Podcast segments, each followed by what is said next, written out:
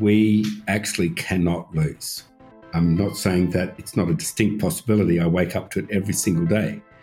But the world has to move on from polluting fossil fuels. We simply have no choice about it now. That's Andrew Forrest, one of the richest people in Australia. But these days, he's also one of the world's more unlikely environmentalists. Yes, I came across the science hard and devoted four years of my life to make absolutely sure of it. And I am, as you can tell, completely committed.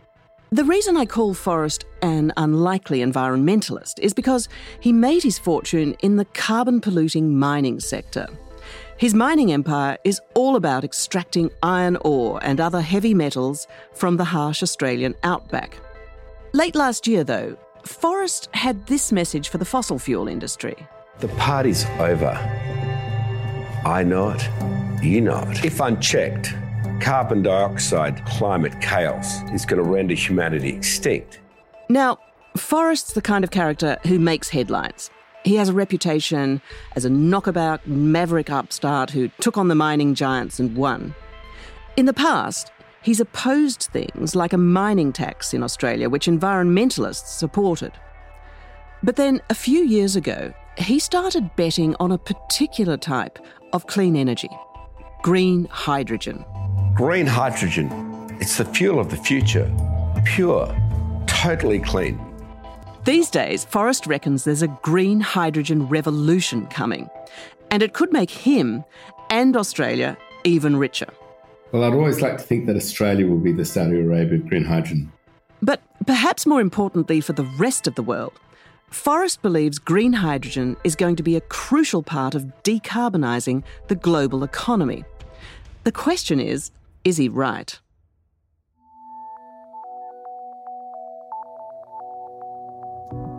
I'm Pilita Clark, and this is Tectonic from the Financial Times, a podcast series about how technology is changing the world. Scientists say that the next few years are critical if we want to get a grip on global warming. And plenty of people say we can't do that without a lot more new technology. So in this series, we're asking is that really true? Or is focusing on new technologies a dangerous distraction that's eating up time we can't afford to waste? In this episode, a technology that almost sounds too good to be true green hydrogen. It's derived from water, and when you burn it, it only emits water vapour. Which begs the question why aren't we all using it already?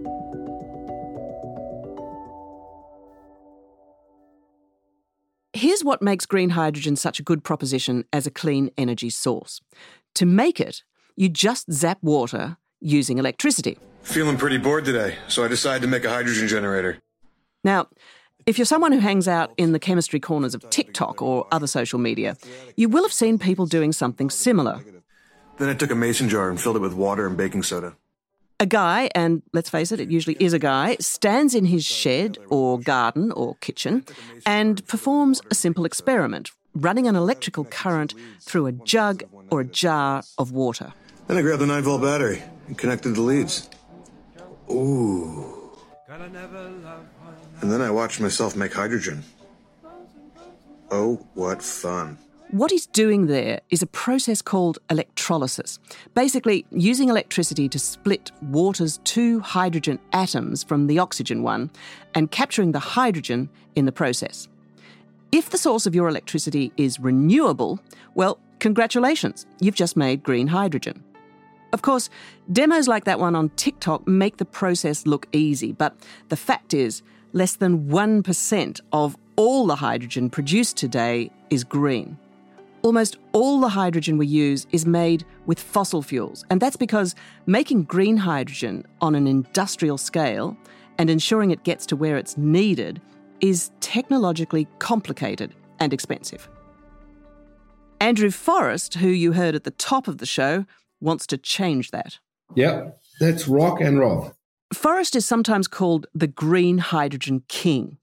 And the way he sees it, green hydrogen is the perfect substitute for fossil fuel energy across a huge range of carbon intensive industries, from heavy transport and shipping to the manufacture of steel and a whole host of other industrial processes. And then when you burn that pure hydrogen, it goes back to what it came from, which is water. I think that's the best spell which has ever come out of Hogwarts. So I think Harry Potter would be proud of that one. But it's in fact pure science. It's been around for a long time. And you've got all the energy the world could ever need, plus a great deal. And all you'll ever do with the waste is make pure drinking water. Forrest is putting his money where his mouth is. He plans to use green hydrogen to decarbonise mining operations at his company, which is called Fortescue, so it can meet its net zero targets. Basically, he thinks he's trailblazing, and once he shows there's money in it, the rest of the industry will be compelled to follow his lead. Companies like ours are committing really big balance sheets and capital, and I'm asking every chief executive and every chairman around the world to take the step of imagining their company without any fossil fuel and then just walk back the steps they need to get there to where we are listening to this podcast today. But just let me put the brakes on here. Because the way Forrest speaks, you might think the adoption of green hydrogen across a wide range of industries is a straightforward affair, a no brainer. But experts will tell you it's complicated. Here's one really obvious question If you're using renewable electricity to make green hydrogen, why not just use that electricity in the first place? We should always try and use renewable or low carbon electricity first and that should always be our opening approach. That's Professor Nigel Brandon. He's the Dean of the Faculty of Engineering and holds the Chair in Sustainable Development and Energy at Imperial College London. And he spent years studying hydrogen's role in future energy systems. I think the key with hydrogen is to think about how it acts as a supporting act to renewable electricity.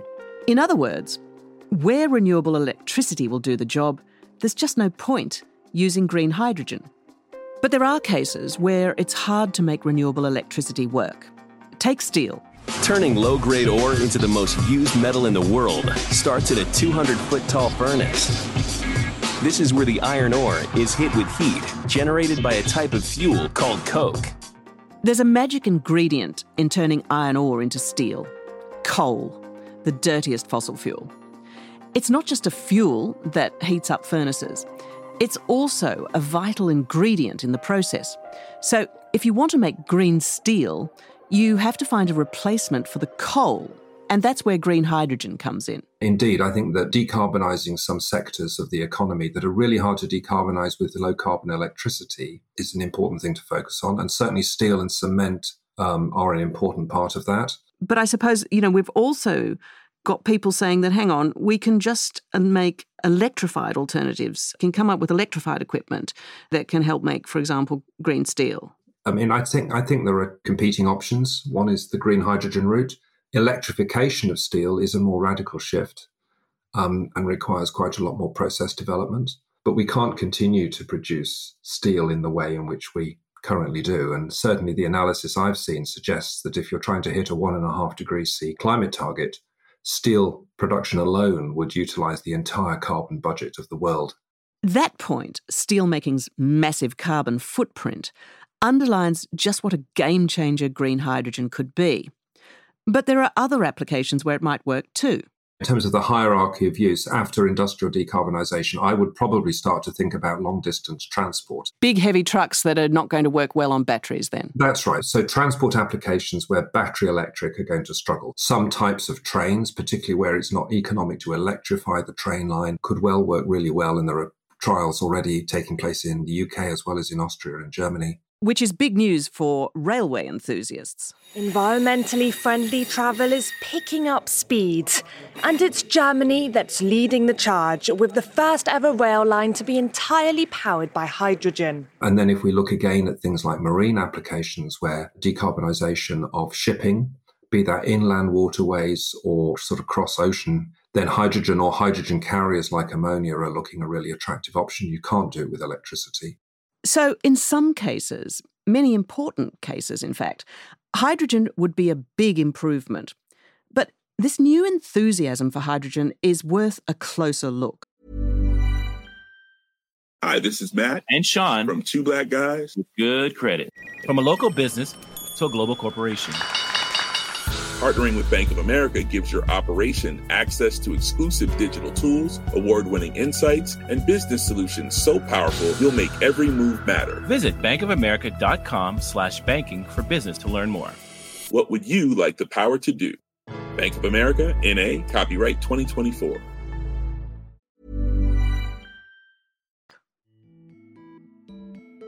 With so many potential applications, it's no wonder a lot of governments around the world have become big hydrogen cheerleaders. The UK. We've got the geology, infrastructure, and technical know how to be a global leader in hydrogen production. The European Union. Clean hydrogen is one of the top priorities in our energy uh, transition, and we will be. And in the US, Congress has passed the Inflation Reduction Act, which aims to supercharge the energy transition. And it gives hydrogen a starring role. By marshalling American innovation to drive down the cost of clean hydrogen to just $1 per kilogram by 2030, we can make clean hydrogen an affordable alternative. But listen carefully to what they're saying. They're talking about clean hydrogen. And clean hydrogen doesn't necessarily mean green hydrogen made with renewable electricity. The governments we heard there are also cheering another type of hydrogen, blue hydrogen. It's made from fossil fuels in a process that produces carbon emissions.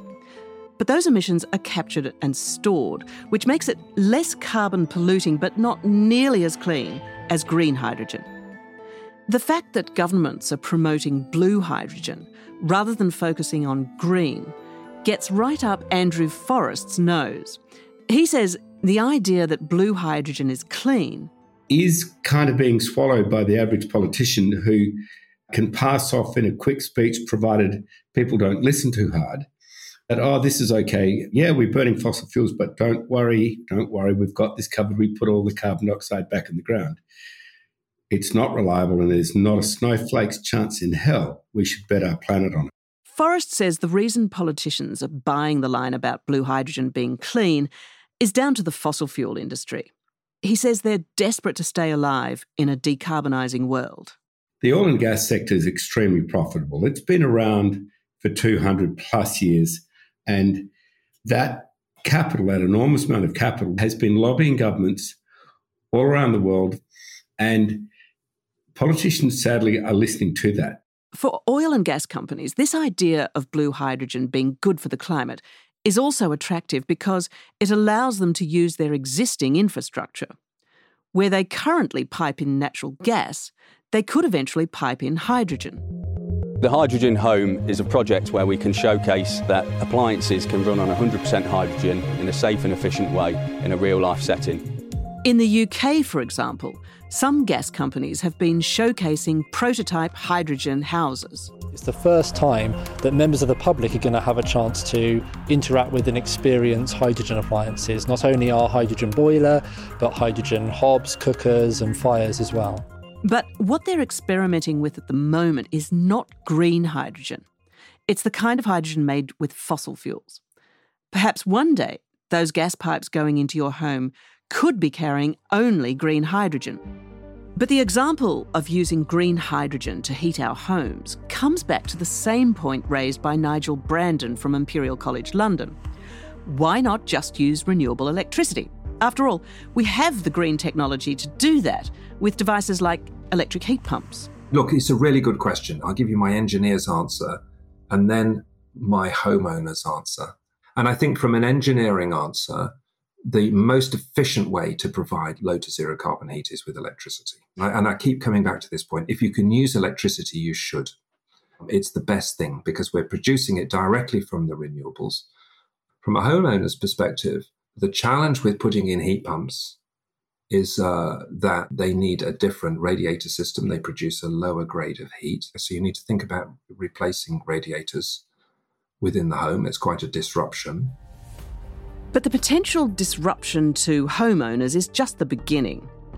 The idea of pumping hydrogen through existing gas networks, the idea which gas companies are so keen on, may also have problems. Old pipes are often not suitable for hydrogen. And then there's the issue of hydrogen leakage. Hydrogen's a very small molecule, and if it leaks, it can react with greenhouse gases in the atmosphere and actually make global warming worse. Add to that the logistical headache of transporting hydrogen. Right now, we ship gas around the world in the form of LNG, liquefied natural gas, a fossil fuel. And there's a rush to get more LNG into Europe as countries scramble to wean themselves off piped Russian gas. Governments are assuring environmentalists that this is temporary and new LNG terminals will be able to take transported green hydrogen. But experts like Nigel Brandon are very sceptical about the practicalities of doing this for me personally, I don't see the world moving vast, vast amounts of liquid hydrogen around. I also don't see the world moving necessarily large amounts of gaseous hydrogen around. Right, but why why don't you see the world moving vast amounts of green hydrogen around? Because certainly Andrew Forrest does. Uh, liquid hydrogen has lots of challenges just on the engineering and technological aspects. So if you're carrying it in a in a vessel, you have to use really very high pressures before you can start to move that hydrogen uh, and move a sensible amount of hydrogen at a time. And even with those high pressures, I'm not convinced it's going to be the necessarily the best way to do so. So, so, so it's basically going to be just too expensive. It becomes expensive um, to move it as a gas and to move it as a liquid. It's the case with any renewable, of course, that if you can use it locally, that's the best thing to do with it. Before we get to green hydrogen nirvana, the costs need to come down to make it competitive. And that takes us right back to how you make the stuff in the first place. You need a machine you've probably never heard of an electrolyser. Remember the TikTok videos? You can't make green hydrogen without zapping water with an electric current. It's one thing doing that as a simple experiment in your kitchen or backyard, but to do it on an industrial scale, you need purpose built electrolyzers, really big, expensive ones. And that's part of the reason why green hydrogen today is much more expensive than fossil fuel alternatives. So I'm standing here on the floor of the ITM Power electrolyzer factory. And electrolyzers, of course, are a really critical piece of equipment for making green hydrogen. Handily, one of the biggest manufacturers of electrolyzers, happens to be a few hours north on the train from the FT's office in London. So um, we just need to pop our safety specs on to go in yeah. here. Simon Bourne, Chief Technology Officer at ITM, showed me how the electrolyzers are put together and what an enormous bit of equipment they are. Each one fills the inside of a modified shipping container. What you have is a very modest electrical current being passed through a single cell. And as that current passes through the cell, it splits the water, the H2O, into its constituent parts. This is the core piece. This is the this is the engine of, of the electrolyzer. So, uh, Pilita, delighted you've come uh, to ITM Power at Bessemer Park in Sheffield.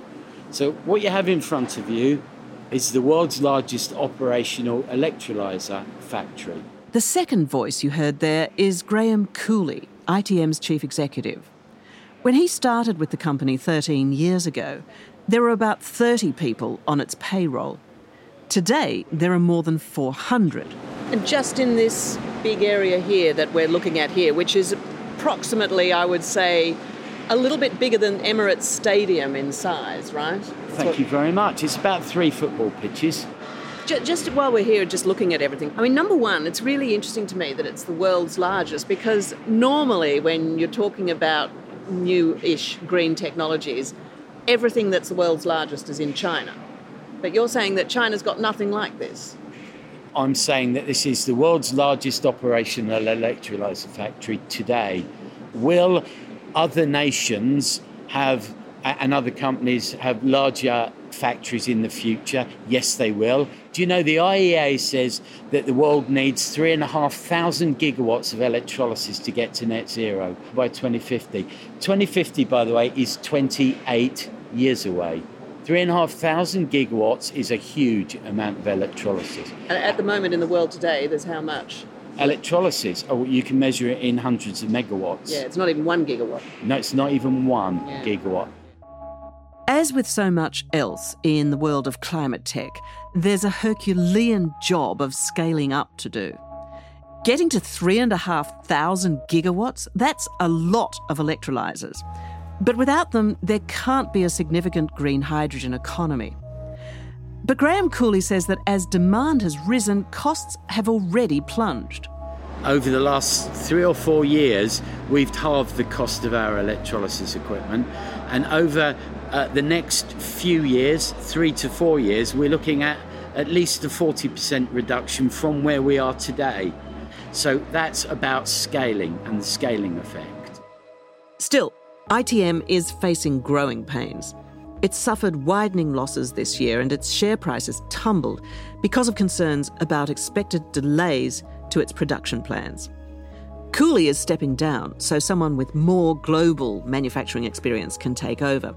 But he says the industry as a whole would do better if governments got their act together on green hydrogen policy.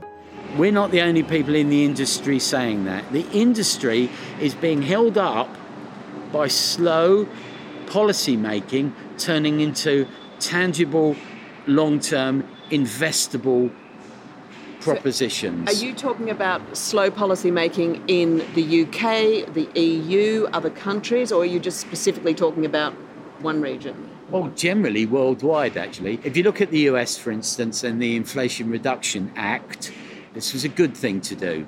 It's tangible. You can fill in all of your question marks in your spreadsheet and you can come up with a rate of return. The UK government, there is no long term policy.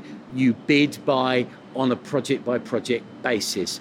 The EU still does not have the proper incentive in place. So we have major projects that are stuck waiting for a final investment decision. There's a running joke about hydrogen. It goes like this Hydrogen is the fuel of the future, and it always will be. But that is now changing as concerns about climate change grow. And with the war in Ukraine and soaring gas prices, Europe is desperate to end its reliance on Russian oil and gas. Which is why, for all the caveats mentioned in this episode, Andrew Forrest reckons we're in the middle of a hydrogen boom. I'm part of that boom. I can speak personal experience, but happily, hundreds of others have decided to come and compete with my company, and that's a wonderful thing. I put a similar question to ITM's Graham Cooley.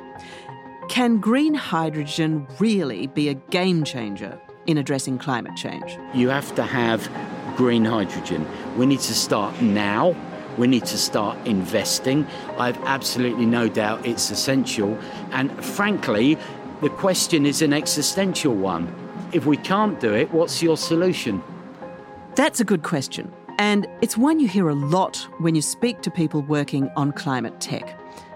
I can see that green hydrogen will have a role in a decarbonised global economy. It should be replacing the fossil fuel made hydrogen used today as quickly as possible.